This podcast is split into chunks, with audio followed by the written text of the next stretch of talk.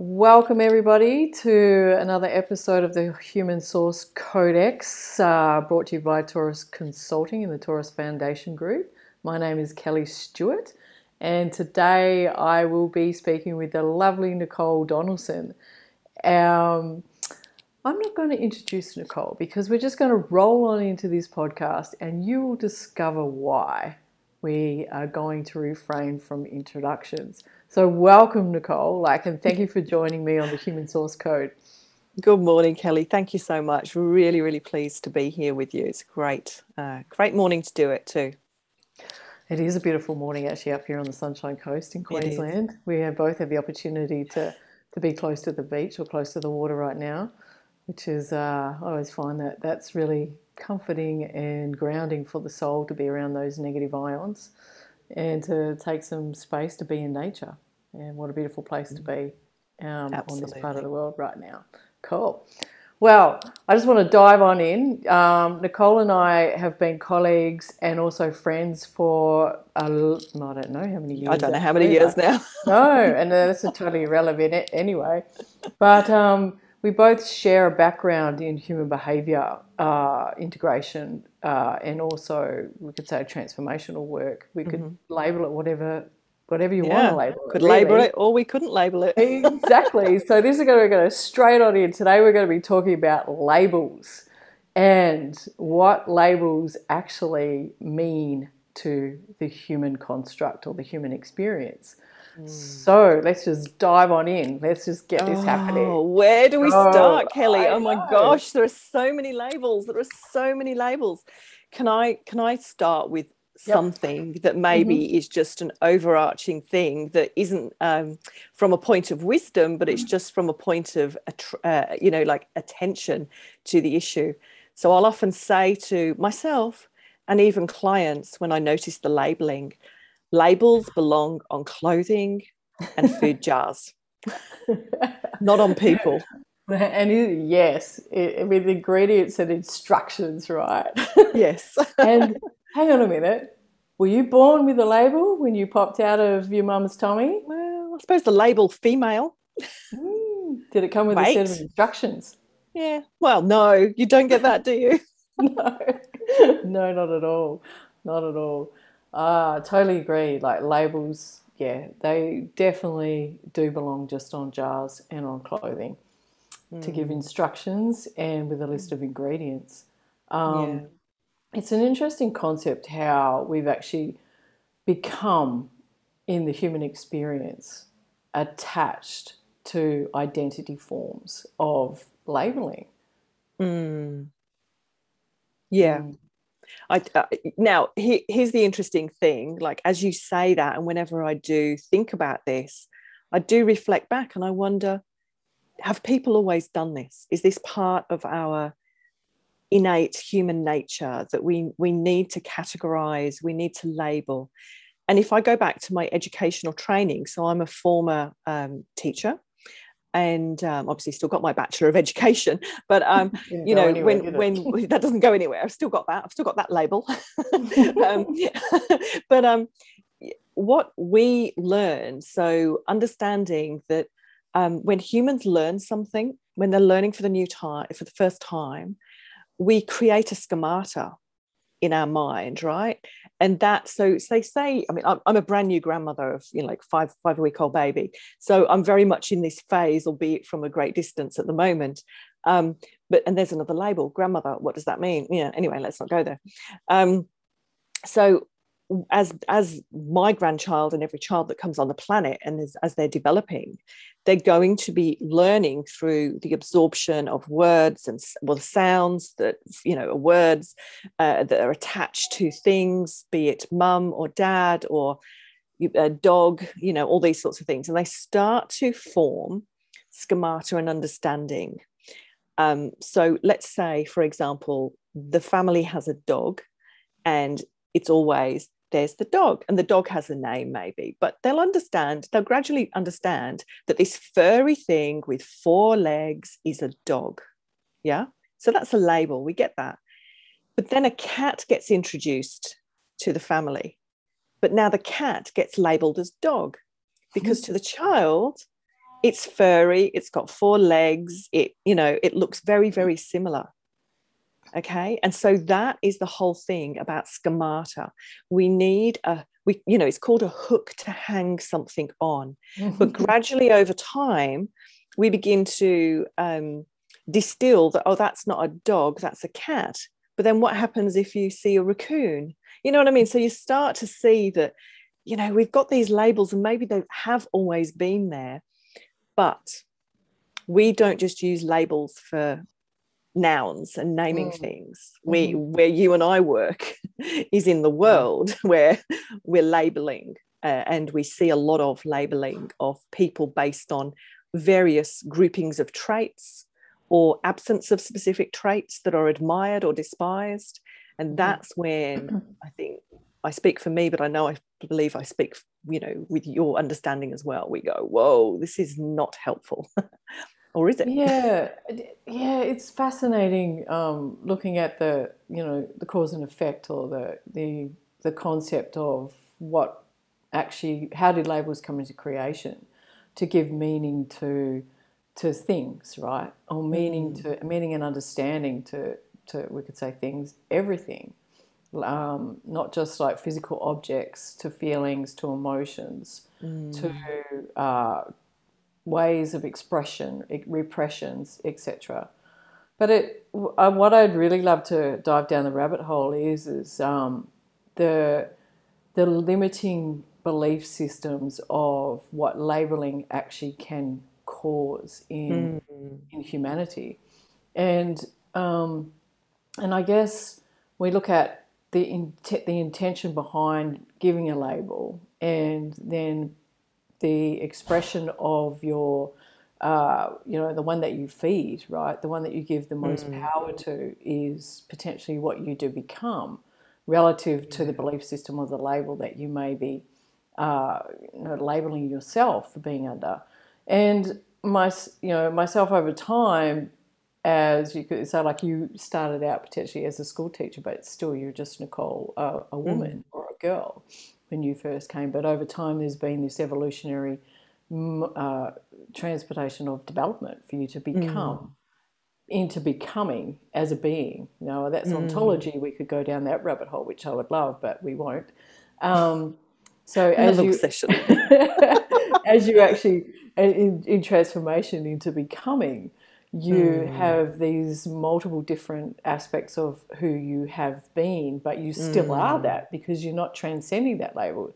Like nature pours a vacuum, it never actually gets rid of anything, it just adds layers on top, right?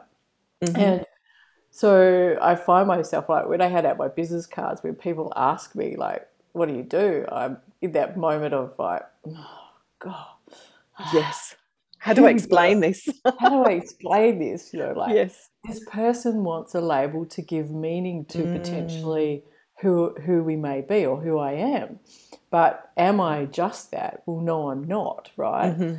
So yeah. I like to have fun with that. Like, who would you like me to be today, right? For you, relative to. oh, we're role playing, are we, Kellie? That's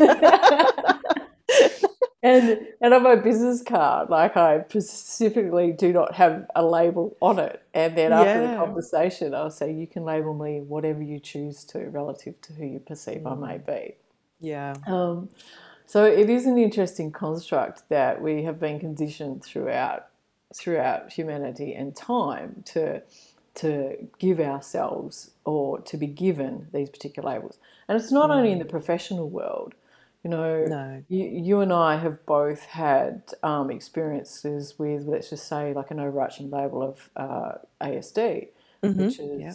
um, labeling a person in a proclivity to have an expression of form, right? Mm-hmm.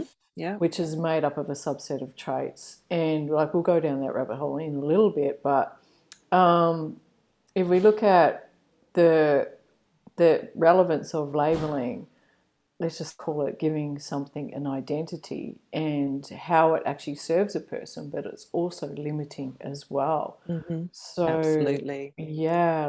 and it is that double edged sword. We don't get one side without the other. And maybe the sword isn't the right analogy, but certainly um, there's drawbacks and benefits to it. Mm-hmm. Mm-hmm. And I, you know, in my experience, if you are negatively wired towards um, or you have a negative perception about that particular label that you're labeling somebody else you'll end up not seeing the benefits of that mm. and of mm. course if you are we know you know again if you are um, positively wired towards really liking that particular label then you're not going to see the downsides of it and and that's where you know we don't have the full awareness and we're not really tuning into and understanding and this is where as you said the limitations are coming mm. but actually understanding both sides breaking the label and actually just being in deep understanding and awareness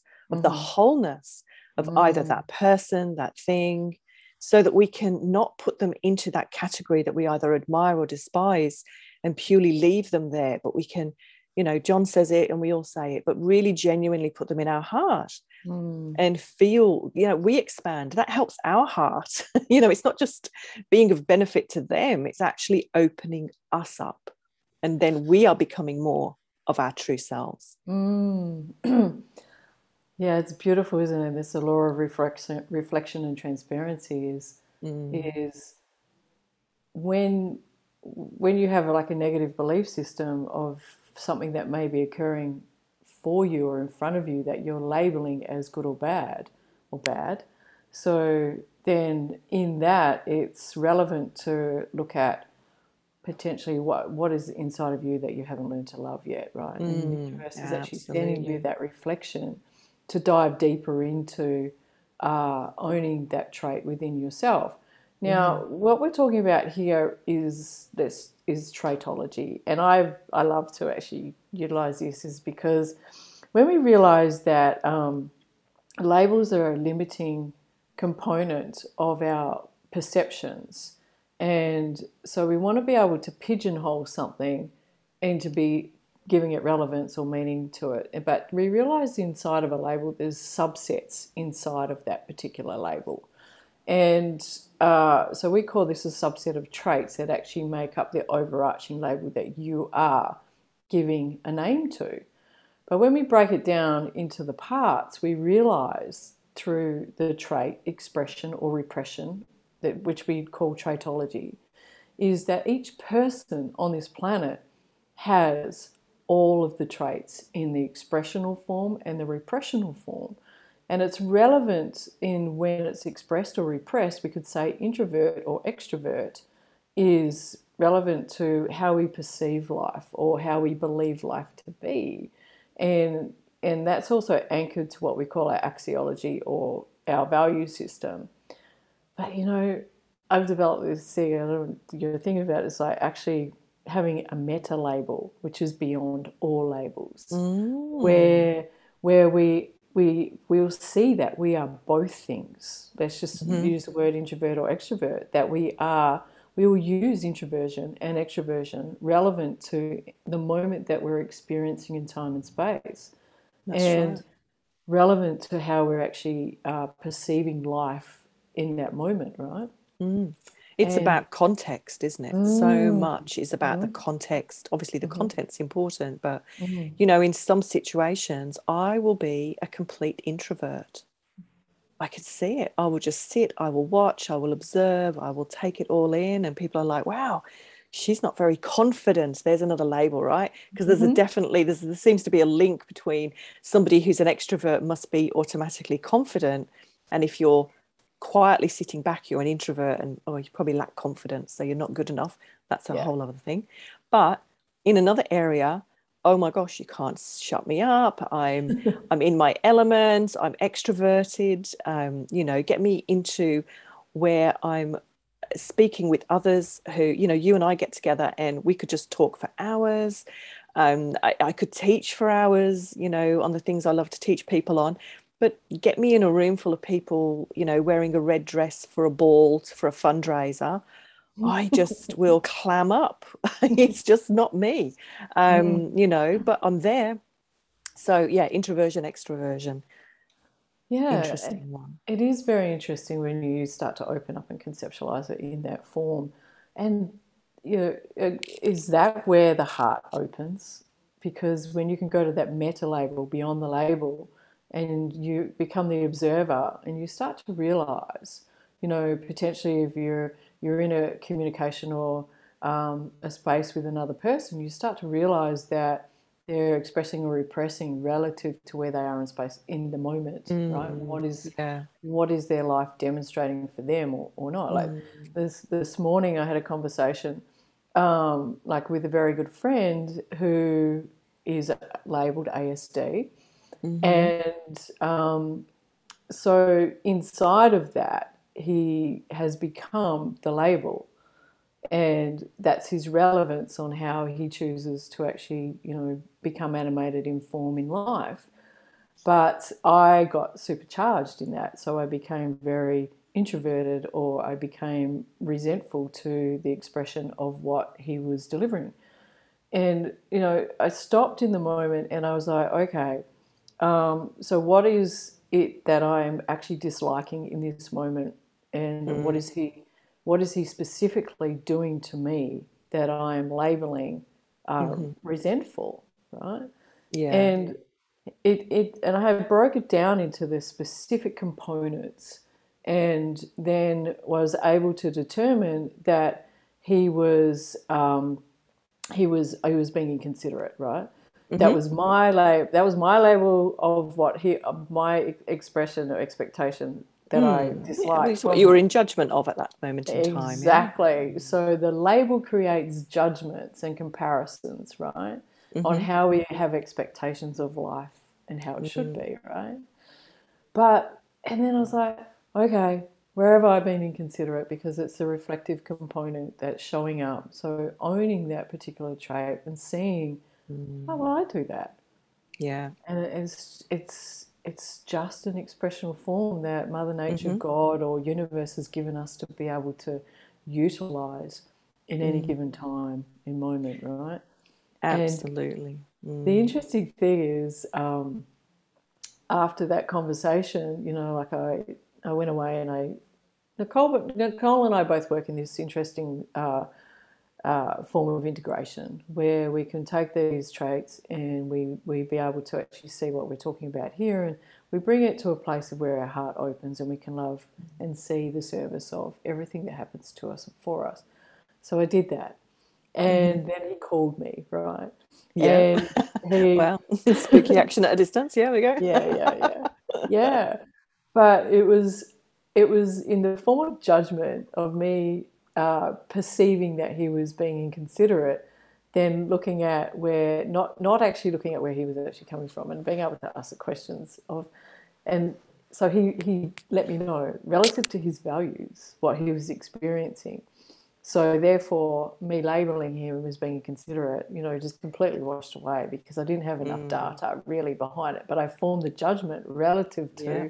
my my um, perception of the way that he was expressing. Mm-hmm.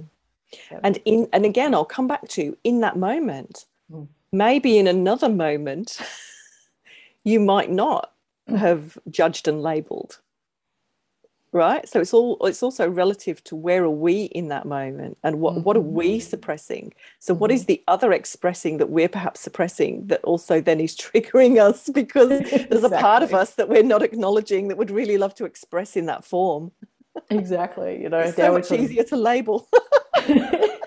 and back to dynamics, like right there. And it is so much easier to label because we're lazy sometimes. There's another label. that's right. Oh, they do that. They do that. I never yeah, do yeah, that. Yeah, yeah, that's it. That's it. So if, if we if we look at um, if we look at the labeling that is uh, prevalent in society today, we can go into the to the health system and um, look at the narrative that people are, are actually starting to become and starting to, you know, really attach to. And um, I'm going to say it, you know, it, it, seems to be creating a lot of victim mentality around being something or saying, you know, like, I can't be that, I can't do that because I have CP, uh, you know, CPSD. I can never say that when it comes um, PTSD. PTSD. Talking about like com- PTSD. yeah, yeah. yeah, no, like complex. I'm talking about complex. Oh, like, I'm post- sorry. Yes, the complex post-traumatic stress disorder. Yeah, yes, yes, absolutely. complex Mhm, post-traumatic stress disorder or PTSD, and mhm. and I find that that's one overarching label that has uh, a bunch of subsets of traits Mm. on what actually makes that up. Without right? a doubt. Yeah. Yes, and and then if you if you look at um, you know both of us have actually had the experience of of ASD and and Mm. then recently like myself being in that that relationship with somebody with Asperger's and and what I did find was Asperger's is an overarching label that Mhm. also has a subset of traits in there. Yeah. And every form of those expressional traits inside of ASD, I could find where I Mhm. expressed them or had actually been uh, had actually expressed them at some point or Mhm. repressed them at some point in time. So does that make me Mm. ASD? Potentially, Yeah. right? Mhm. So Mm. it's that's you know what do you what do you think about those particular things? Because I know that you also have Yeah. experience of being within that as well. Look, massively. And it's it's one of those things that um yeah, well, where do I start with this one? What do I think about those things? Again, Well, well, first of all, let me say, yes, absolutely. Uh, First of all, let me say, like everything, there is a double edged sword with this. There are Mhm. benefits, there are drawbacks. So, having a di- let- let's call it diagnosis, because essentially, if you um, are labeled um, or you know a- ASD, then generally Mm. speaking, you've you've had a diagnosis. You you you you know, and, and the same with CPTSD or PTSD, um, you know, uh, you know, um, bipolar, all of those things. Mhm. There generally you've had a, a diagnosis. Now there would be people on the planet walking around, just like you said, Kellie. When you ha- when you break down those spectrum disorders, as, as they're called, Mhm. you can have a look at those specific traits within those um, perceived disorders and you can say wow i have actually done that at some or even multiple points and times in my life depending on the content and the context of the situation as to what that triggered yeah and so whether i expressed or repressed myself in that moment um, and you can actually, when you start to look into the finer tuning components of these, um, I'm going to continue to call them disorders because if you go into the manual, that's what they considered. Mhm, mhm. If you look into the finer components, you could actually almost go to every single disorder and go, oh my Mhm. gosh, I recognize myself in that. Now, you will do that if you are a self reflective and perhaps even self aware person there are some people who refuse to see in themselves any of these things. They are completely blind. I mean you know we would look at them as being extremely polarized. They cannot see anything in themselves um, in in that way or form. But for those who get down this path of understanding that as human beings we're either suppressing or expressing or repressing or expressing a, a particular trait at any moment in time but they're all there we Mhm. have all of them Mhm. you know but i can tell you there are times when i have expressed completely in a manner that would have somebody feel or think or believe at that moment in time that i was completely psychotic Mhm. right like they would go she's having a breakdown right but every but i actually don't know many people when i when you get to talk to them and you really know them or you've seen them who haven't had some form or expression of a psychotic moment in inverted commas okay Exactly. Exactly.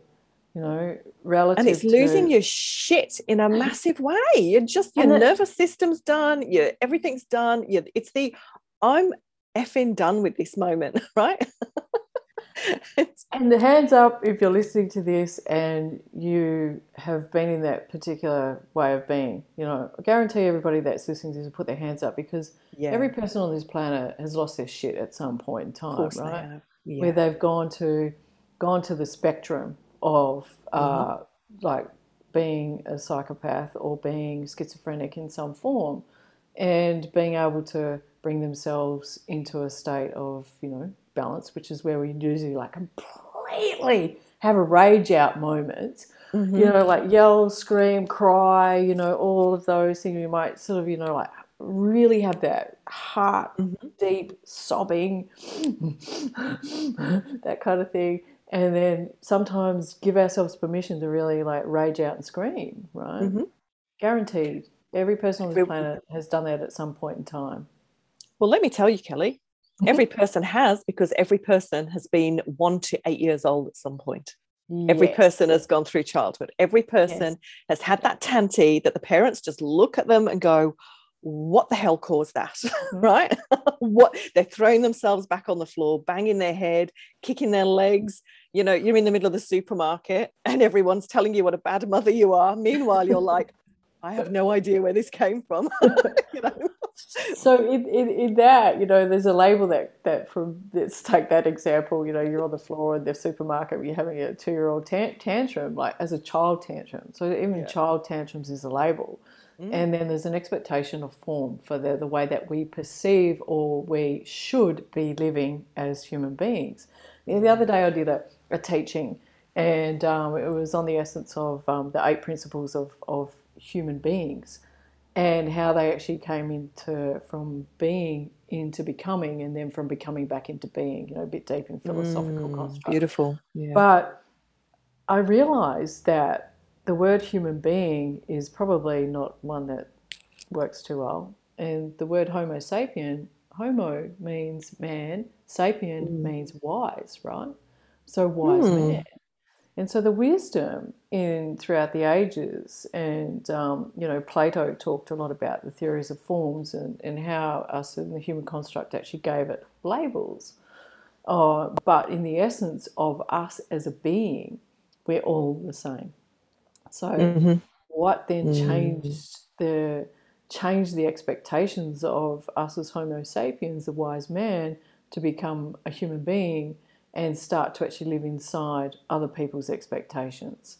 So this is where Mm. subordination um, starts to actually impose or inject upon us as as as the pure essence of a human being, and and we start to you know either move towards or move away from these particular things. So Mhm. uh, the the two year old tantrum on the floor in the supermarket and the scowls from everybody watching, saying, uh, "Get control of your child." You know, you Mhm. shouldn't be Yeah. having that experience. Uh, you know, you're a bad mother. What the Yep. what the hell? You know. that's right. In my day, they'd have copped a smack on the bottom. Well, that's really going to help, isn't it? yeah, yeah. Might be a pattern interrupt, but we're not going to. exactly. Mm. But it, it is then we break it down into the pure essence of cause and effect is that um, Mm. we we start to actually live inside other people's expectations relative to their value systems and their belief systems of the labels that they're attached to or the versions or the expressions or the comparisons of what their identity is right Mm, yeah. yeah. So if you have yourself on a pedestal as a great mother and your child's having the, the tantrum, or if you're a parent of an ASD who's having a rage out moment, then there'll be judgment to you from Oh, outside yeah. sources. Yeah. Mm. Of you know, labeling you as in the spectrum as Mm-hmm. being a bad mother. That's right. But in the pure essence of it's just a form of expression that Mother Nature, made up of traits, has given each each human being or each Homo sapien on this planet to utilize relative Mm. to to that moment in time. That yeah. was mouthful? No, that, yeah, it was, I, and I'm just, you know, I'm sitting here going, wow, yeah, I'm going to have to listen back to this recording. But you know, you you absolutely you, you say things in such a way that you know is is so mind blowing, and I guess I I come back to um, speaking in my own form. So there's, um, you know, that's the beauty, isn't it? Of we we have, and this is this- you know, it's not labeling one good or bad or or not good enough and all those sorts of things. I was reflecting back on you know your question around um, ASD and uh, you know, and we For and we're for the speaking of this listeners- for the listeners we out there, both have do- this in our lives. Yeah. For the for the listeners out there, do you want to um, just let them know what ASD is? Yeah, sure. So- Sure. So the label ASD, whether you you know you may or may not know this, is autistic spectrum disorder. Um, and so, uh, being a spectrum disorder, there's a whole range of how people may um, show up or experience, rather, that, um, that grouping of traits. Uh, but widely accepted when you know when somebody goes to see a psychiatrist or a psychologist for a, a diagnosis or to help understand themselves perhaps they don't feel that they're fitting in or perhaps they've always had a, a difficulty with expressing themselves or you know um, understanding things in different ways and the thing is that you, you cannot even label this in itself because um, you understand that within these spectrum disorders, if you imagine, um, what is it where you've got music and they've got those equalizers and they've got all those different, you know, you've got your bass mm. and your treble and your thing. If you imagine, that, thank you. Is it a yeah. synthesizer? Okay, well, whatever. Let's use that as an analogy. So if mm-hmm. you imagine you've got a synthesizer set and it could have, I don't know, 100 dials on it, and each of those dials can be dialed up or dialed down. A spectrum disorder has all of those components in it. I mean, this is why. Can I swear, Kellie, or not? Yeah, go for it. Oh, okay. Totally free flowing on my podcast. Okay, all right. You can so, say whatever the fuck you want. Okay, brilliant, because that's the word I'm going to use, right? To me, it can be so fucked, right? Because, excuse me, I'm not saying there are 100 uh, specific traits in ASD. I'm just using a visual. Now, imagine that you've got this uh, right, this bank of um, levels and levers. And that's all labeled ASD. That all of these components might be in there, but those levels and levers may be dialed down to zero, they may be up to a 10, they may be at a three, they may be at a four. And each of them is actually individually at different levels for, for different people. Mm-hmm. Okay. Mm-hmm. But collectively, we've then got, well, this person fits under the umbrella of ASD. Now, this is where we were saying previously, when you look at those individual traits that are every single one at one of those levers, at some points I may have, you know, and you and everybody else has been a zero on that specific thing. At other times, they've been a two, a three, a 10, right? Mm-hmm. Um, collectively, obviously, is where we, we come to then sort of label. And we can see some people um, who have common traits. Like there are sometimes my husband and I will say, huh, maybe AS some ASD going on over there. So I we like I put my hand up. We can kind of, you know, you spot it, you got it. So, you know, there's no doubt that's going on here too. I love that. You spot it, you got it. So guys, remember that. You spot it, you got it. Mm-hmm. The interesting thing is, I have to say, whilst there is um, perhaps a judgment in the sense of understand an awareness of it's done with curiosity. And i'm not making me right over someone else who's wrong. There's a there's a you know there's a huge difference between judging and rejecting. Mm-hmm. and um because ju- we judge everything. We judge the day. How's the weather today? We judge you know, how do I feel this morning before I get out of bed? Do I want to go for a run? Do I want some yoga? Or am I just going to go straight into a coffee?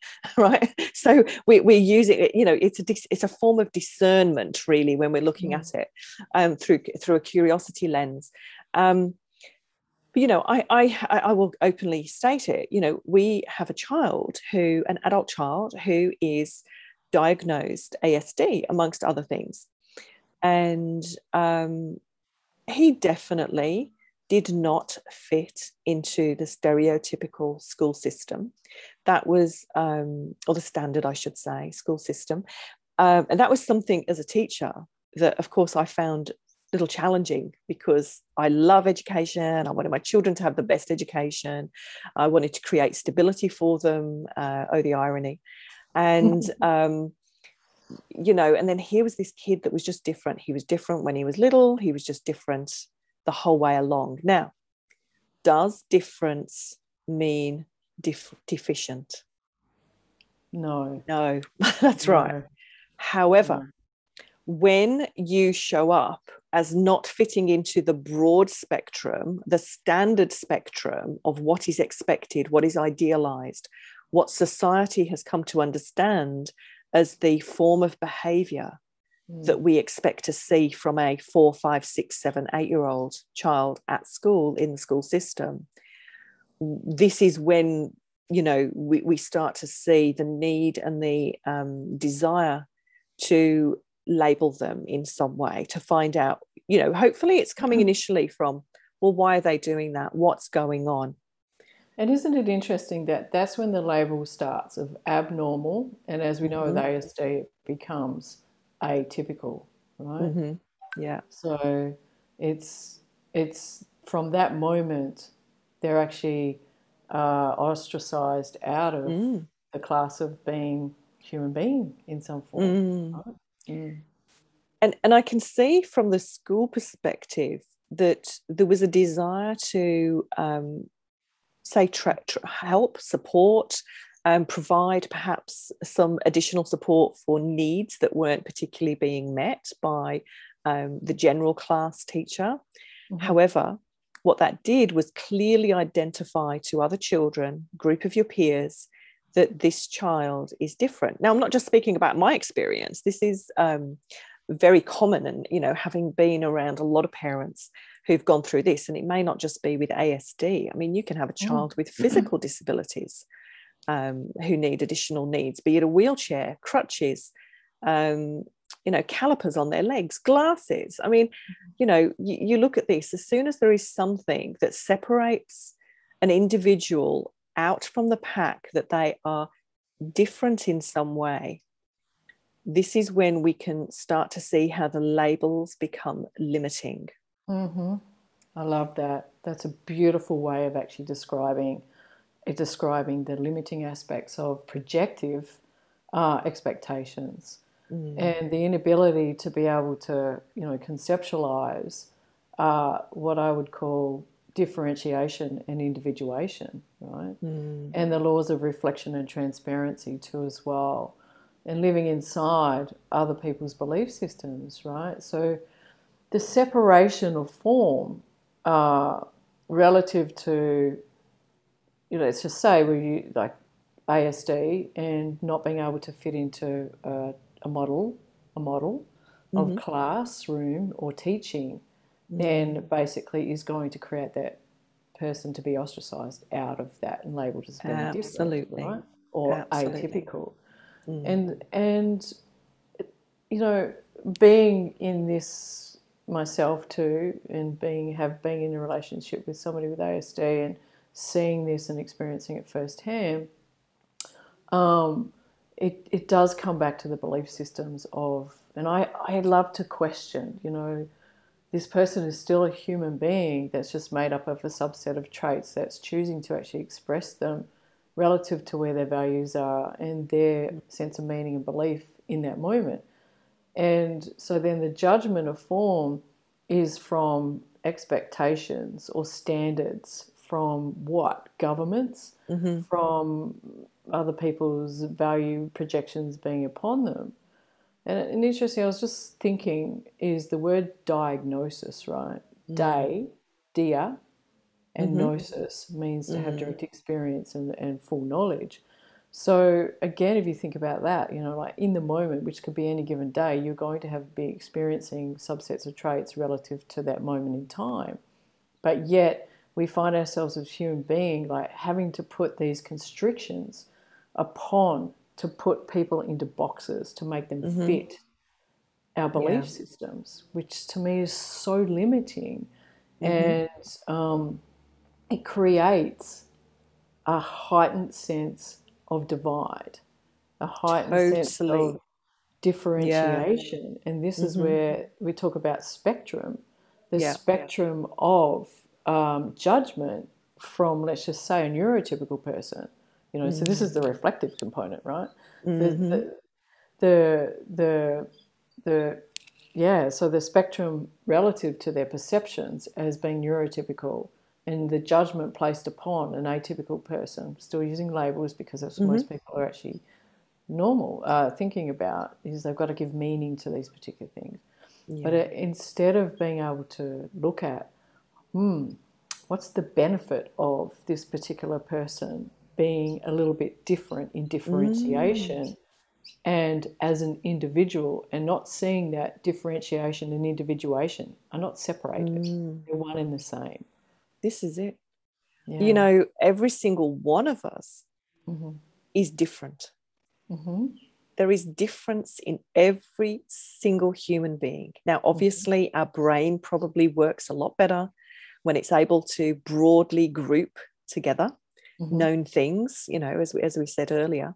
And, you know, we're taking in, what is it, 50 million bits of information, eh, you know, in, Mhm. in every second. So we have to be able to, um, you know, our brain has obviously evolved that way to do this. However, as intelligent human beings with the capacity to have curiosity and freedom of thought and to ask questions, to delve, to not just be at that animalistic level of you're different, therefore you're ousted from our community. You know, we we have the potential to actually embrace these incredible differences. I mean, even when I, you know, formerly I was a nurse and and, a t- and then I was a teacher many years later, and you know, we, we used to talk about the patient as an individual. We talked about the child as an individual Mhm. and understanding that they have different needs. And yet our practice with that is miles away. So Mhm. we talk about uh, the, you know, individual individualizing um, education, uh, of, you know, of making things uh, ease, ease of access for people with various differences. Now, whether it's auditory processing um, differences that you know may be a challenge, whether it's eyesight, whether it's hearing, uh, you know, different to auditory processing, but actual hearing problems, whether it's putting in a ramp in schools because you've got kids on crutches or in wheelchairs or anything else. You know, we we go we can go so far, but we don't yet seem to be able to go to the level of acceptance and inclusion of what I would call, although this isn't the right term, it's not my judgment of it, but almost the people who are perceived by the masses to be the outliers of society. Mhm. And yet it's in those areas of the outliers, the one percenters, the two percenters, maybe the three to five percenters, that we find our geniuses where we Mhm. find our change makers, where we find the incredible rebels, uh, perceived rebels of society who find a different way to do something. And I watched a show uh, many years ago on, uh, it was a BBC. I love BBC being English. Formerly, I'm quite, but they do some fab- fabulous programs. And it was actually on taking um, people with AS diagnosed with ASD and bringing them into working with horticulturalists and garden designers. And they were actually utilizing the unique perspective and perceptions of people with ASD to help them to design gardens in a way that has never, ever been designed before. I've got goosebumps just recalling it, honestly. Like every every cell of my being is just like, oh my gosh, it was so inspirational.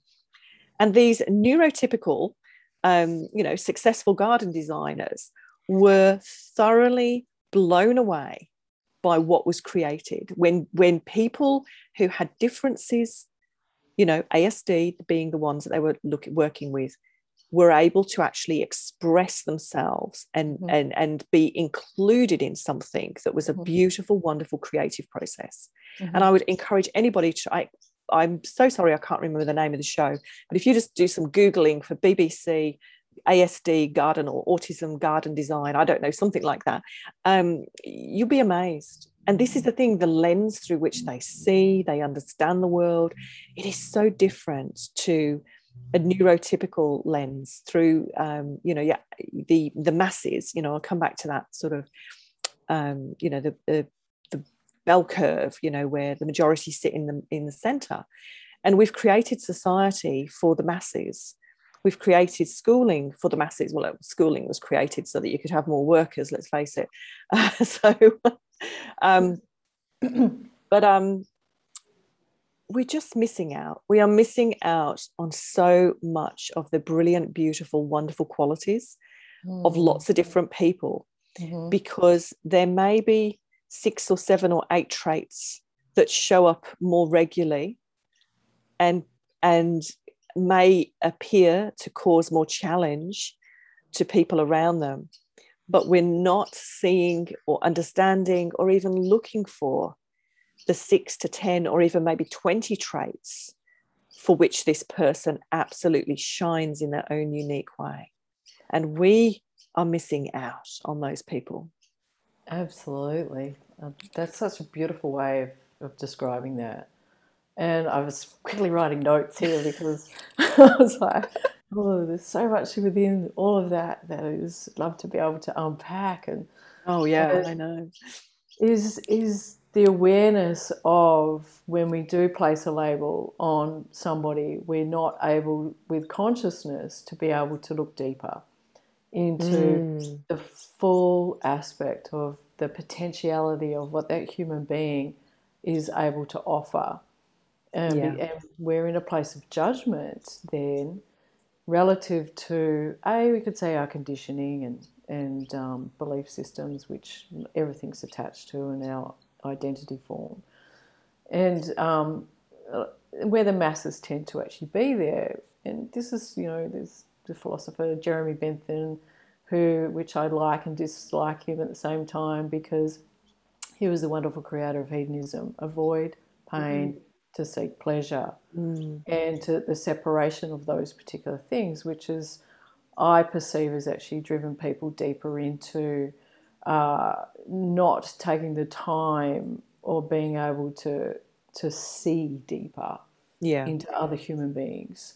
Mm. It's it's like oh they're just different like fuck that I'm just mm-hmm. gonna they're weirdos or whatever that's you know, right what are they doing yeah. is is really denying yourself the opportunity to to be mm. able to really see the value in yes. in these human beings and um, and the savantism that is actually within, which is another label, which we all have mm-hmm. a, an aspect of savantism if we want mm-hmm. to actually go within deep into our genius. Yes. And we all have the ability to be able to do that.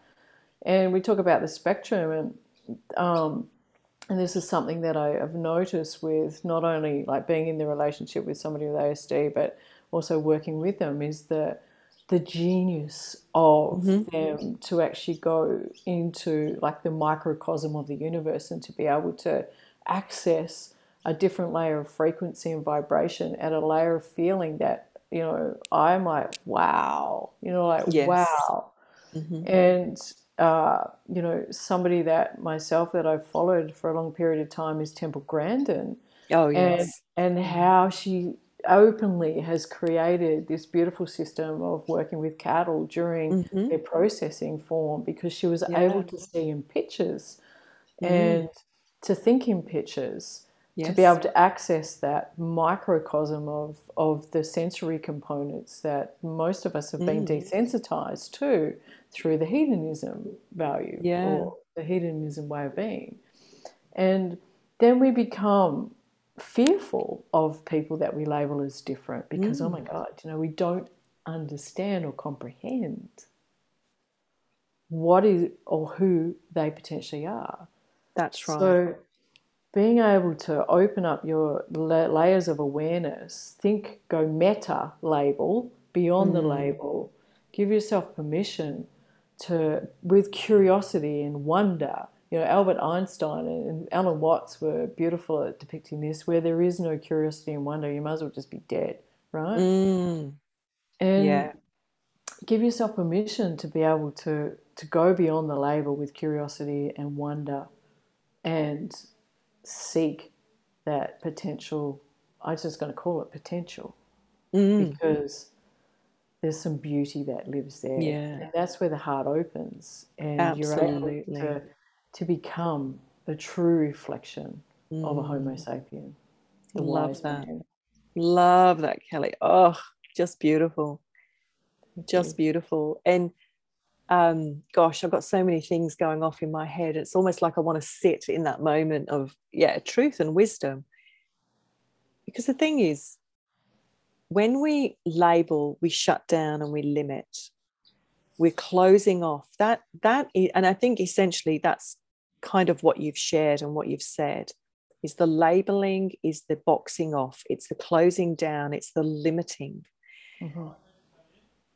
if we're not coming from the perspective of seeking to understand, of being more curious, of delving into this is really interesting, let me learn more, let me mm. find more, let mm. me experience, let me lean into this, not mm. so I can have more judgment and label you as different to me even further away, but actually to find you, the essence, the pure, the pure essence of you within that.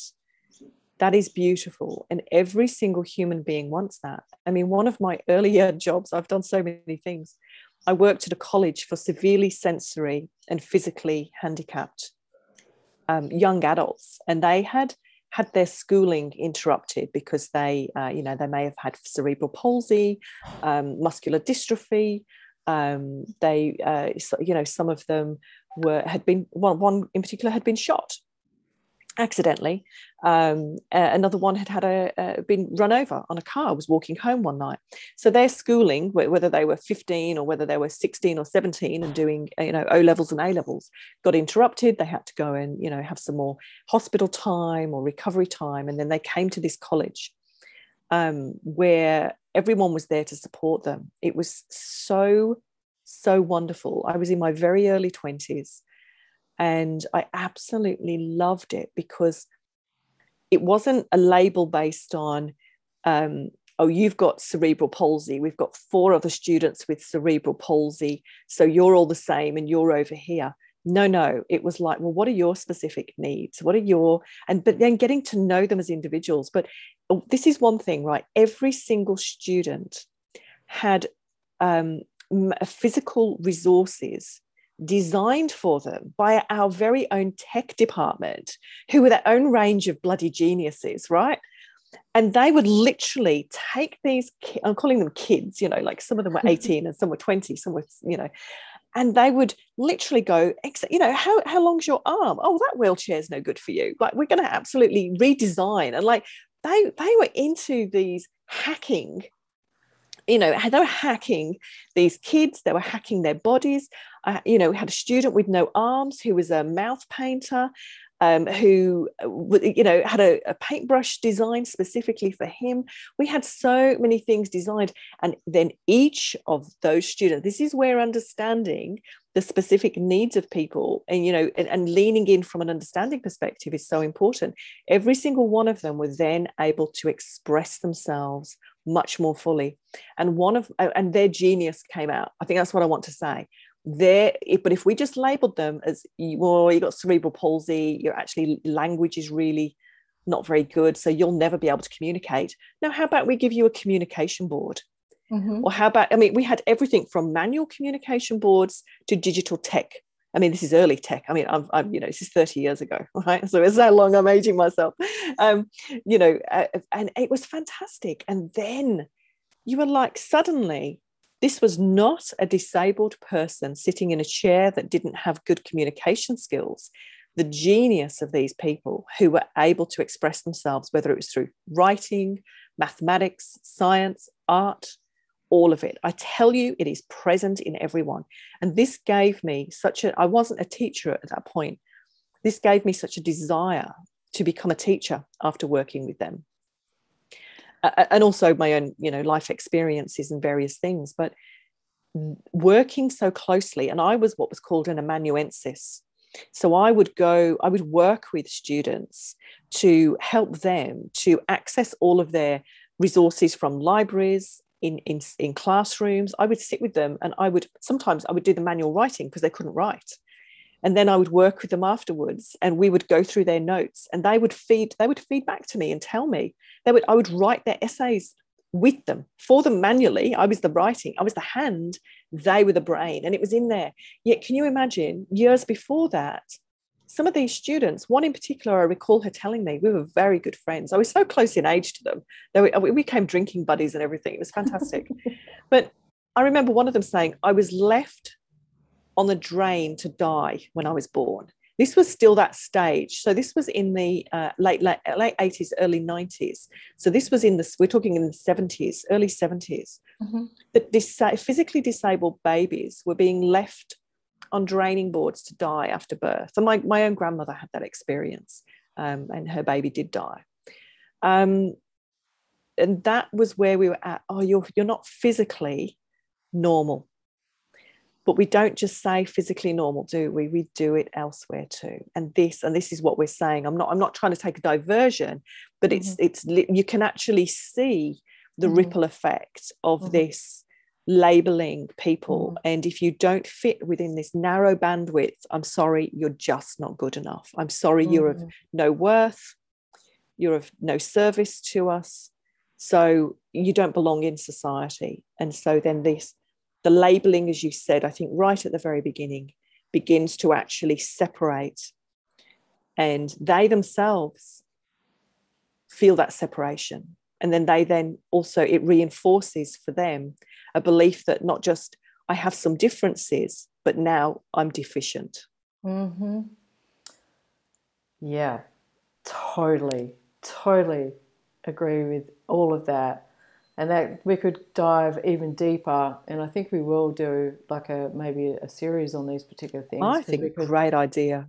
We can talk into, forever on this. well, totally, in, into the the elements of what labeling does actually like cause for mm. the deficiency of the human physical form, right?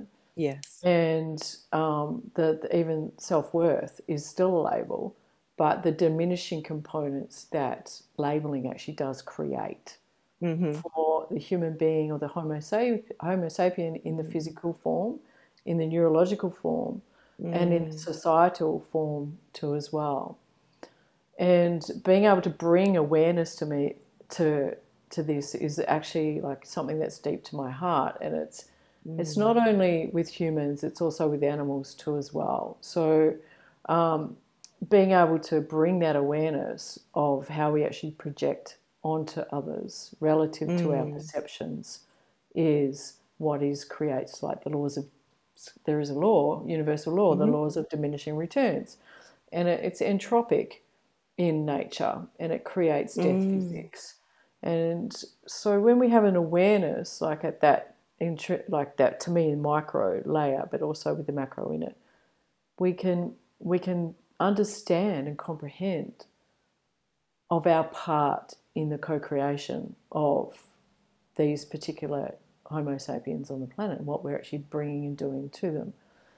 But I, I don't I, I'm, I, I'm struggling to actually, in my work, to actually see how we can go bring this awareness much deeper and have a change occur mm. to for all human beings to be able to come to an open heart and to love all human beings as they are in their form. And this is what drives me every single day. yeah. and, and it is a challenge, right? Because whilst we can potentially work on being open hearted to something we previously judged, at the same time, we're going into judgment somewhere else about mm-hmm. something else. Yeah. Which, Doesn't. you know, that's it's part of the evolution, right? It's part of that mm. cycle. Yeah. Perhaps, perhaps, Kellie, rather than getting to how can we get to the place where all human beings love all people, perhaps we can get to the place where all human beings have the awareness that they mm. are in judgment of others and will therefore work towards understanding others and therefore themselves. Beautiful, beautiful. Thank you, Nicole. And I'm going to leave it on that beautiful ah. affirmation. Oh. That was just divine. So thank you. Oh, thank, thank, you, for Kellie. joining me today. And Nicole, you know, you have such a depth of wisdom and knowledge, and um, I know you love to be able to really help humans as well too. So, how mm. for my for the listeners of the Human Source Code, how can they get in contact with you if they wish to actually, you know, have a consult or to be able to mm. jump onto one of your programs? Or even just have a conversation with you. Yeah, I would I would invite anybody to come and have a conversation. Uh, really easy place to find me is on Instagram at Nicole HD. Yes, it's Nicole HD uh, for Nicole Hewitt Donaldson. Um, and if you prefer to, you know, uh, uh, sorry, on there there's a there's a bio link, and in there you can see book a discovery call, um, and that's that's no obligation. That's just have a chat. But if you prefer to just send me an email, feel free to nicole at nicolehd.com and uh, we can have a little chat. That's I'd love to hear from anybody who is getting really curious and thinking, oh, this is either piqued interest in them or they're looking for some support and challenge and under, deeper understanding of themselves and others. Beautiful. Well, thank you. And we'll actually have Nicole's details in the show notes that you can also click onto those particular links too as well. So thank you, Nicole. And we will be doing more of these. Oh, yeah. I absolutely love loved it. So thank you for joining me today. Thank you. Thanks, Kellie. That's wonderful. Thank you. Bye.